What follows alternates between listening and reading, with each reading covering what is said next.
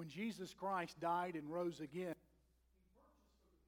God remarkable benefits, especially the gift of righteousness.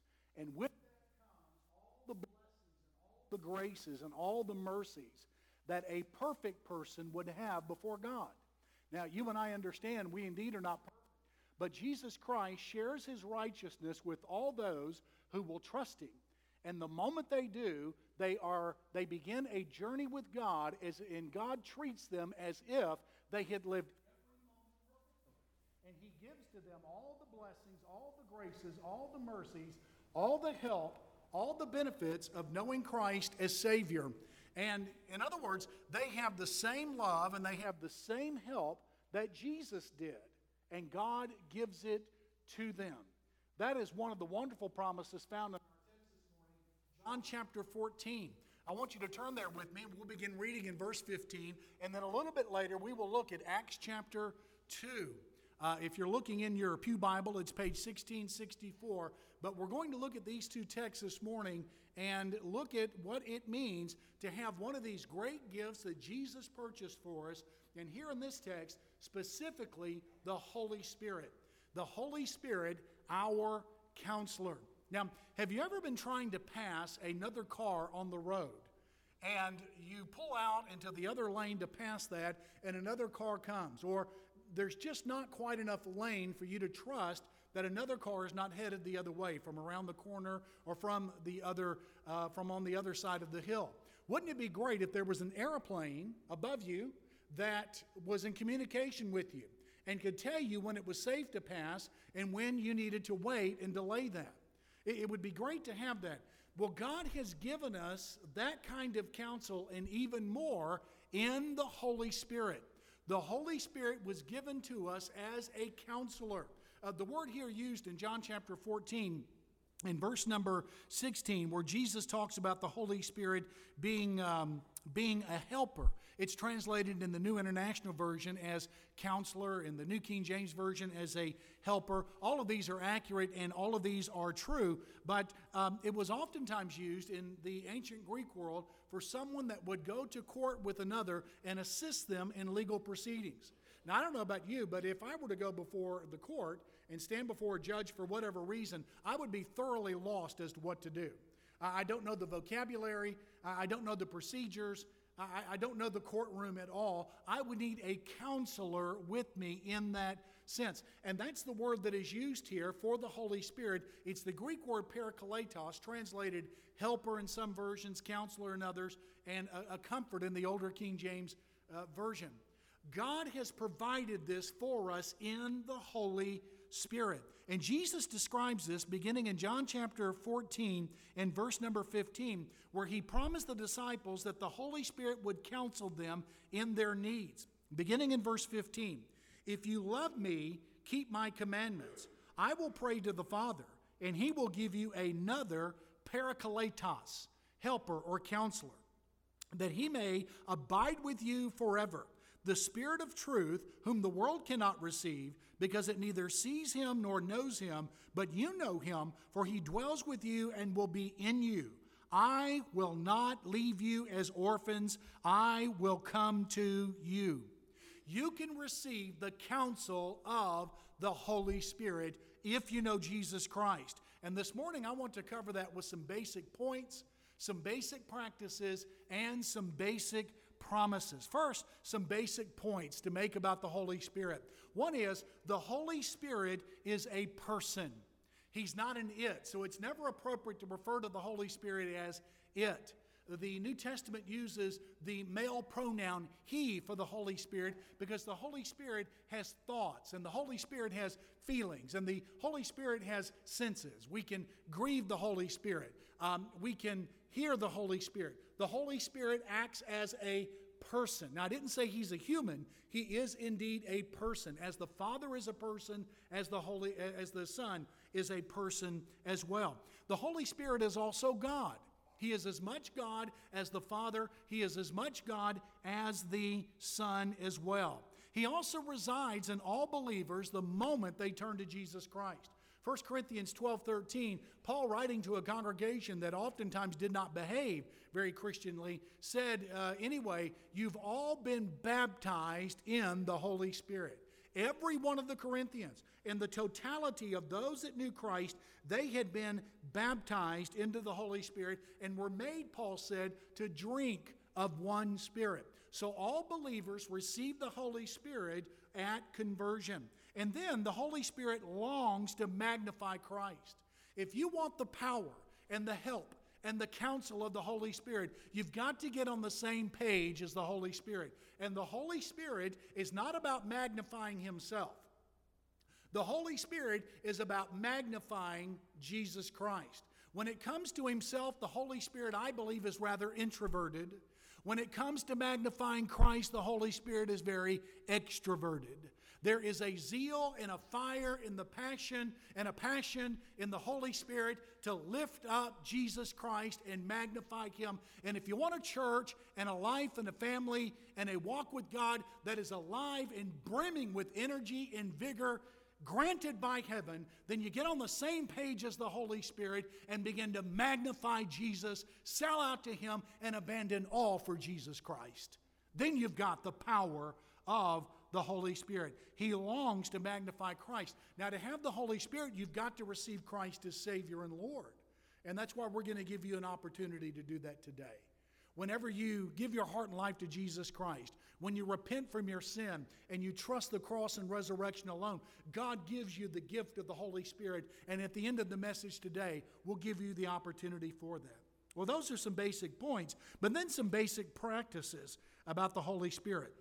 It reminds me of a couple that was married and uh, they went off on their honeymoon. They stayed in the bridal suite the first night and it was a lovely place, but the only bed available to them that they found happened to be a pull out hide a bed uh, that was in the sofa. And it was lumpy and it was uncomfortable. And the next morning, with sore backs, they went to uh, the front desk and they complained about it. And uh, the young man at the front desk looked at their room assignment and said, Well, didn't you see the room next to you? He said, Well, there's a door there. You were to open it, and it opened to an entirely different room with a very comfortable bed with chocolates and all sorts of goodies for a, uh, for a uh, uh, newly married couple. And he, he said, I, I didn't know. He didn't open the door. In order to have the power and the help and counsel of the Holy Spirit, some of us have got to open the door. There are some practices and exercises we've got to engage in, or this great resource of the Holy Spirit will never be real.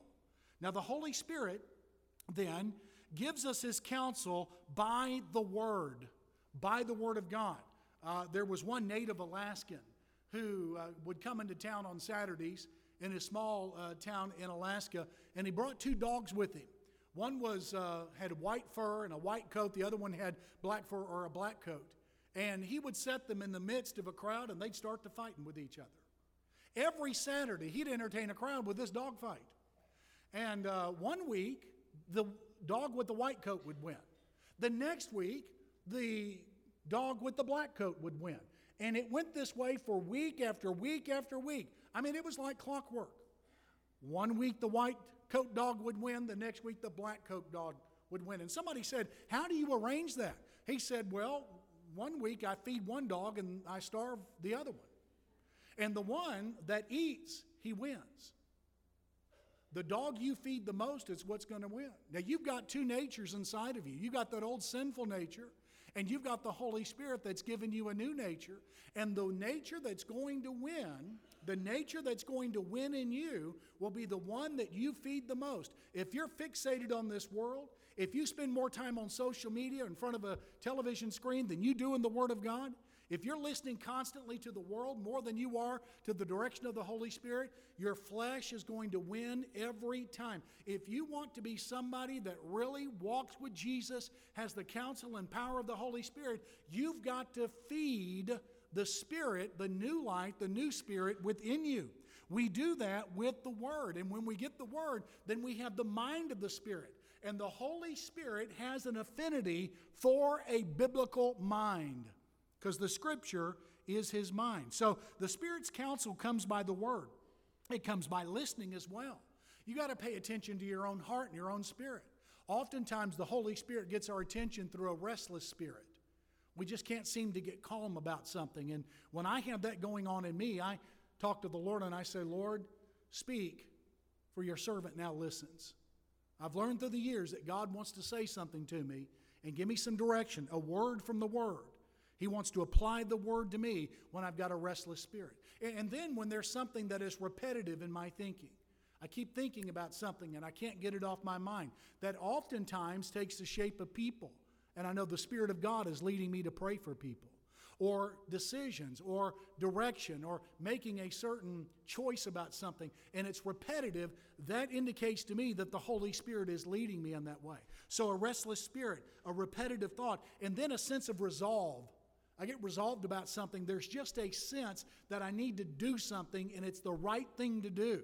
And if it's repetitive and I got a restless spirit about it, I really know that if it's within the boundaries of the Scripture, then God, by His Holy Spirit, is leading me to do that, and I need to listen. But then the church is also another way the Holy Spirit gives His counsel. This is not a freelance operation. We don't isolate ourselves from one another. To do so is to invite ruin and spiritual attack and intensification of spiritual warfare.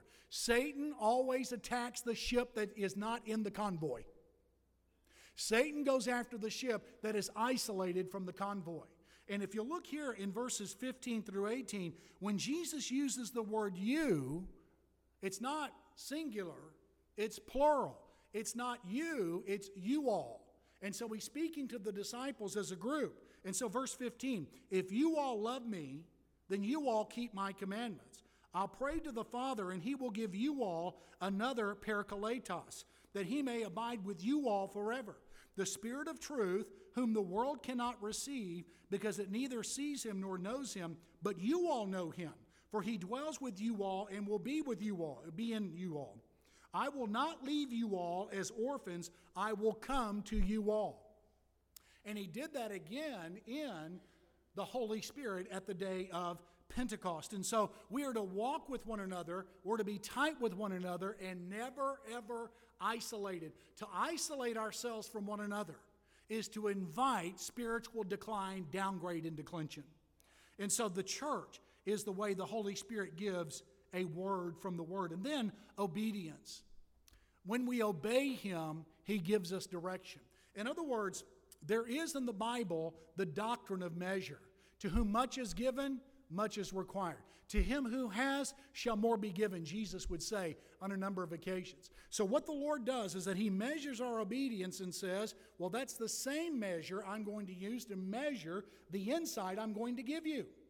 You will get just as much counsel as you're going to give my son obedience. And so our obedience becomes the ceiling or the measure of how much direction God will give us. And, and, look at verses 21 and 23, by the way. Look down just a few verses. Jesus says, He who has my commandments and keeps them, it is he who loves me. And he who loves me will be loved by my Father, and I will love him and manifest myself to him. I make myself and my ways and my will and my decisions and my choices and my guidance manifest or clear to the one who obeys me. And then, verse 23, he says something very similar. If anyone loves me, he will keep my word and my Father will love him, and we will come to him and make our home with him. Jesus will be down home in the one who obeys him. And so, those are some basic practices and some basic points. But I want to spend the balance of our time on basic promises and when we can count on the Holy Spirit to lead us. Verse 15 includes the first one If you love me, keep my commandments. And that governs the rest of this passage about the Holy Spirit. Do you love Jesus? The only, the only way to tell that and the degree to which we love Jesus is to measure our obedience to him. Because he said in verse 15, If you love me, keep my commandments. If you love the Lord Jesus, then obey him to repent and believe the gospel today and profess your faith in Christ. If you love him, if you love him, then follow him in baptism if you've received him. If you love him, abandon yourself to his will. If you love him, then abandon yourself to his example. The only way to truly tell whether we love Christ or not is to measure our obedience. For the Lord said, If you love me, keep my commandments. So if we love him, we will obey him. That becomes the measure of our love. Now, um, th- that, that can be a dreadful thing to say in some uh, locations and among some people. Because all of a sudden, people are very aware of their deficiencies before God. And they're very, very aware of the weakness of their life. And they're very aware of the many times that they have disobeyed God. Are you struggling with obedience to God? Listen to me.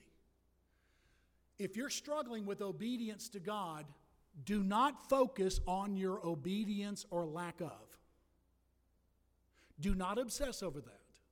You'll only grow discouraged. If you look merely at your performance, if you look merely at your behavior, I will guarantee you that is the quickest way to discouragement. Do not focus on that. Don't focus on your obedience or lack thereof if you're struggling with obedience. Instead, focus on your love. Do you love Jesus? Focus on loving Him more. In other words, get a good view of Him. Let Him occupy your mind, uh, let, let Him occupy your attention. Contemplate His multiplied and countless and immeasurable glories and, and His mercies and His kindnesses, His promises, His goodness. Uh, contemplate the great future He has in store for His kingdom and all those that are in it. And that's going to warm and revive and ignite a love in you that will lead you to greater and greater obedience. Do not continue to discourage yourself by focusing on your disobedience or lack of obedience. Instead, pay attention to your love, and the Holy Spirit will come through every time. He counsels us when we need more obedience. But then he counsels us a second promise when we need discernment. He says in verse 17 that the Holy Spirit is the Spirit of truth. He's characterized by truth. He's the source and he's the promoter of truth. Now, the world cannot receive him because it neither sees him nor knows him. And so, if he fulfills this promise in your life because you trust him, it'll make you distinct in the world in which you are in. Some will admire you, some will complain. But he is the Spirit of truth. He's the one that gives discernment, he's the one that gives insight, he's the one that gives knowledge. There have been times in my life that people have said things to me that my spirit went off, and I thought, you know, they're entirely sincere about that. They were struggling with how to articulate either a compliment or a promise, but they were entirely sincere. But then there are other times I've heard the exact opposite in my heart and spirit. And the Holy Spirit will say, Watch out, be very, very careful. He usually does that through my wife. But be very careful. This person is not on the up and up. They've got a second agenda. Something different is going on there than just the words. The Holy Spirit can provide that. He can give great wisdom and insight, not only to people, but he can also tell the truth about God and His Word. My grandfather, D.V. Jones, pastored for 60 years in southern Mississippi, and he didn't have but a third grade education, but he was immersed in the Word of God every day. In fact, I visited his home 15, 20 years ago and saw the place where he would lean back in a wooden chair and lean his head against the wall, and there was a little indention in the sheetrock there where he had leaned back so often and placed his head there, immersed in the Word of God. That was the place where he read the Bible in his bedroom, and it was still there in that home. This man, with no more than a third grade education, wrote a weekly column for the Hattiesburg, Mississippi newspaper and did so for many, many years and was used of God to instruct readers and many, other, many others in South Mississippi in the ways of Christ. And God used him with just a third grade education to advance the gospel of Christ powerfully in southern Mississippi. Do you know why that can happen? That can happen because of the Holy Spirit. The Holy Spirit can give insight and direction no matter what the education level. There are some people that know things that are worth knowing because they walk with God in the Holy Spirit. So the Holy Spirit will counsel me when I need more obedience and when I need more truth, but then He will counsel me when I need parenting. Look, what Jesus said in verse 17 and 18. And let's actually begin in verse 16. And I will pray the Father, and he will give you another helper, that he may abide with you forever. The Spirit of truth, whom the world cannot receive, because it neither sees him nor knows him. But you know him, for he dwells with you and will be in you. I will not leave you as orphans, I will come to you. So Jesus here speaks in terms of the Holy Spirit in family relationships. You're not going to be as orphans. I will come to you by the Holy Spirit and parent you. I will perform in your life precisely what a godly father or a godly mother would do with you.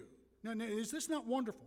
He, he says in verse number 17, You know him, he dwells with you, he will be in you.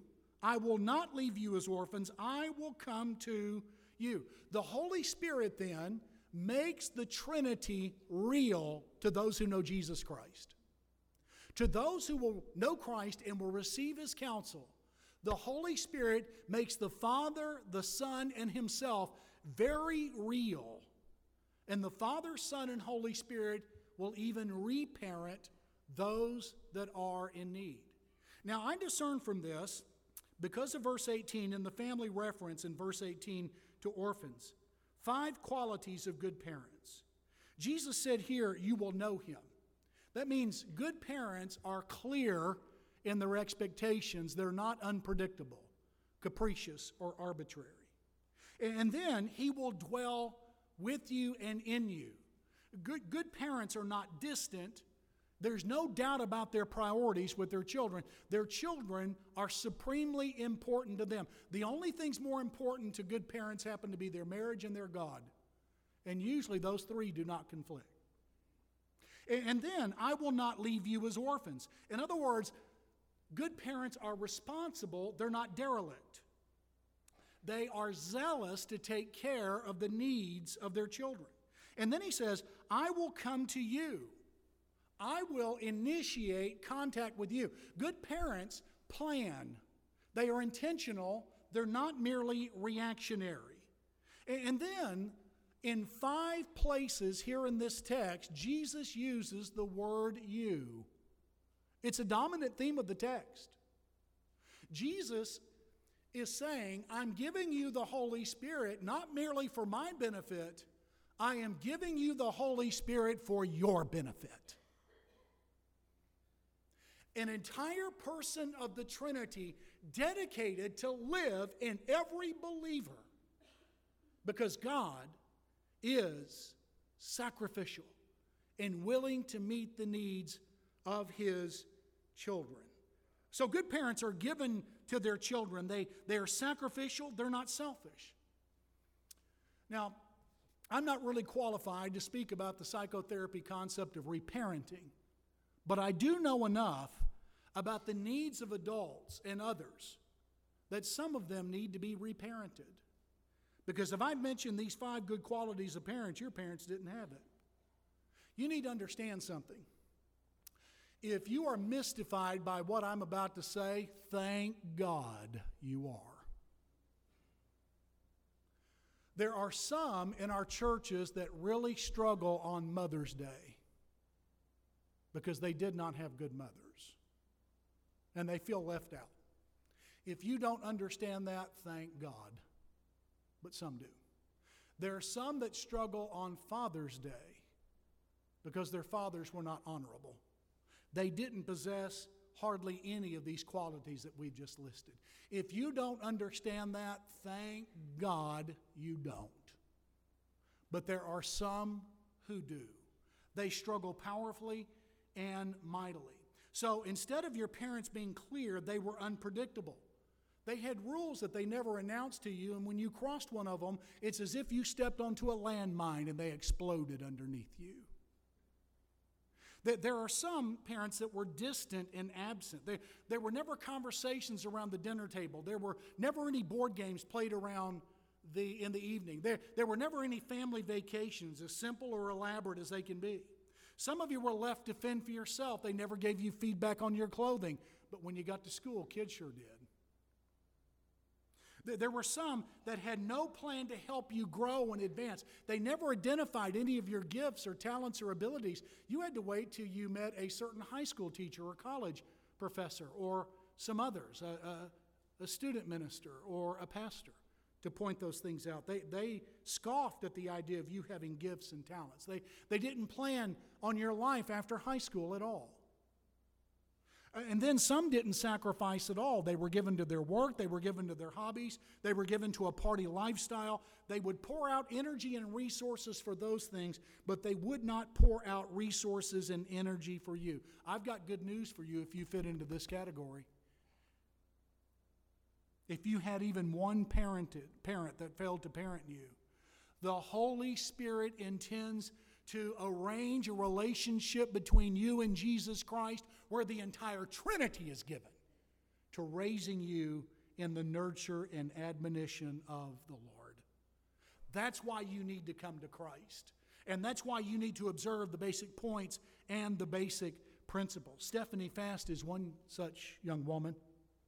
She's a Christian woman in the Pacific Northwest, and she was interviewed one time about her life and birth in Korea. Her father was an American soldier who returned to the United States after the Korean conflict, and her mother was Korean. And she was left with her mother, and because of her biological father and mother's match, she was made fun of. And in Korea in those days, they had a word that was very denigrating that they used for such children, and they called Stephanie a togi. And Stephanie's mother had the opportunity to marry a Korean man if she would eliminate her daughter from her life. And so when the, Stephanie was about four years old, she was put on a train with the promise that if she got off at the right station at the age of four, her uncle would pick her up and raise her and take care of her. She got to that station and there was no uncle to be found. And so for the next for the next 5 years, she lived on her own in rural areas in hog pens, in fields, in foxes' dens, and had to fend for herself. In fact, she would watch the holes of field mice and wait for them for hours to come up and would capture one and would fillet it and would eat it. That's what she had to do from the age of four until the age of nine. There was a Christian woman that came through and scooped up Stephanie and some others and, and created out of these homeless street children an orphanage in her region of Korea. And one day, a missionary couple showed up and was looking at the different children, and Stephanie watched the man. He was a big hulk of a man compared to all the other men that she had ever seen. And this man would tenderly pick up a baby and put the child under his neck and cuddle it and lay the baby down and do that with another. And there's something that ignited in her and said, This is right. This is how it's supposed to be. And he came to Stephanie, and here's what she said She said, I was almost nine years old and had been in the orphanage for about two years. I still had dirt on my body, especially my, especially my elbows and my knees. It was ground into my skin. I had lice so bad that my head was actually white. I had worms so bad in my stomach that when they got hungry, they'd crawl out of my throat. I had a lazy eye that sort of flopped around in its socket. I couldn't see very well at all, probably from malnutrition. My face was devoid of expression. I weighed a little less than 30 pounds. I was a scrawny thing. I had boils all over me and scars on my face. And yet, still, he came over to me where I was. He got down as low as he could right down on his haunches, and looked straight into my eyes. He stretched out his enormous hand. He laid it on my face just like this. And she closed her eyes tenderly to demonstrate it. His hand covered my head. It felt so good and so right. And then he started stroking my face. I sat there spellbound. And then Stephanie says, finally, what was taking place occurred to me. And it frightened me, and I spit at him twice.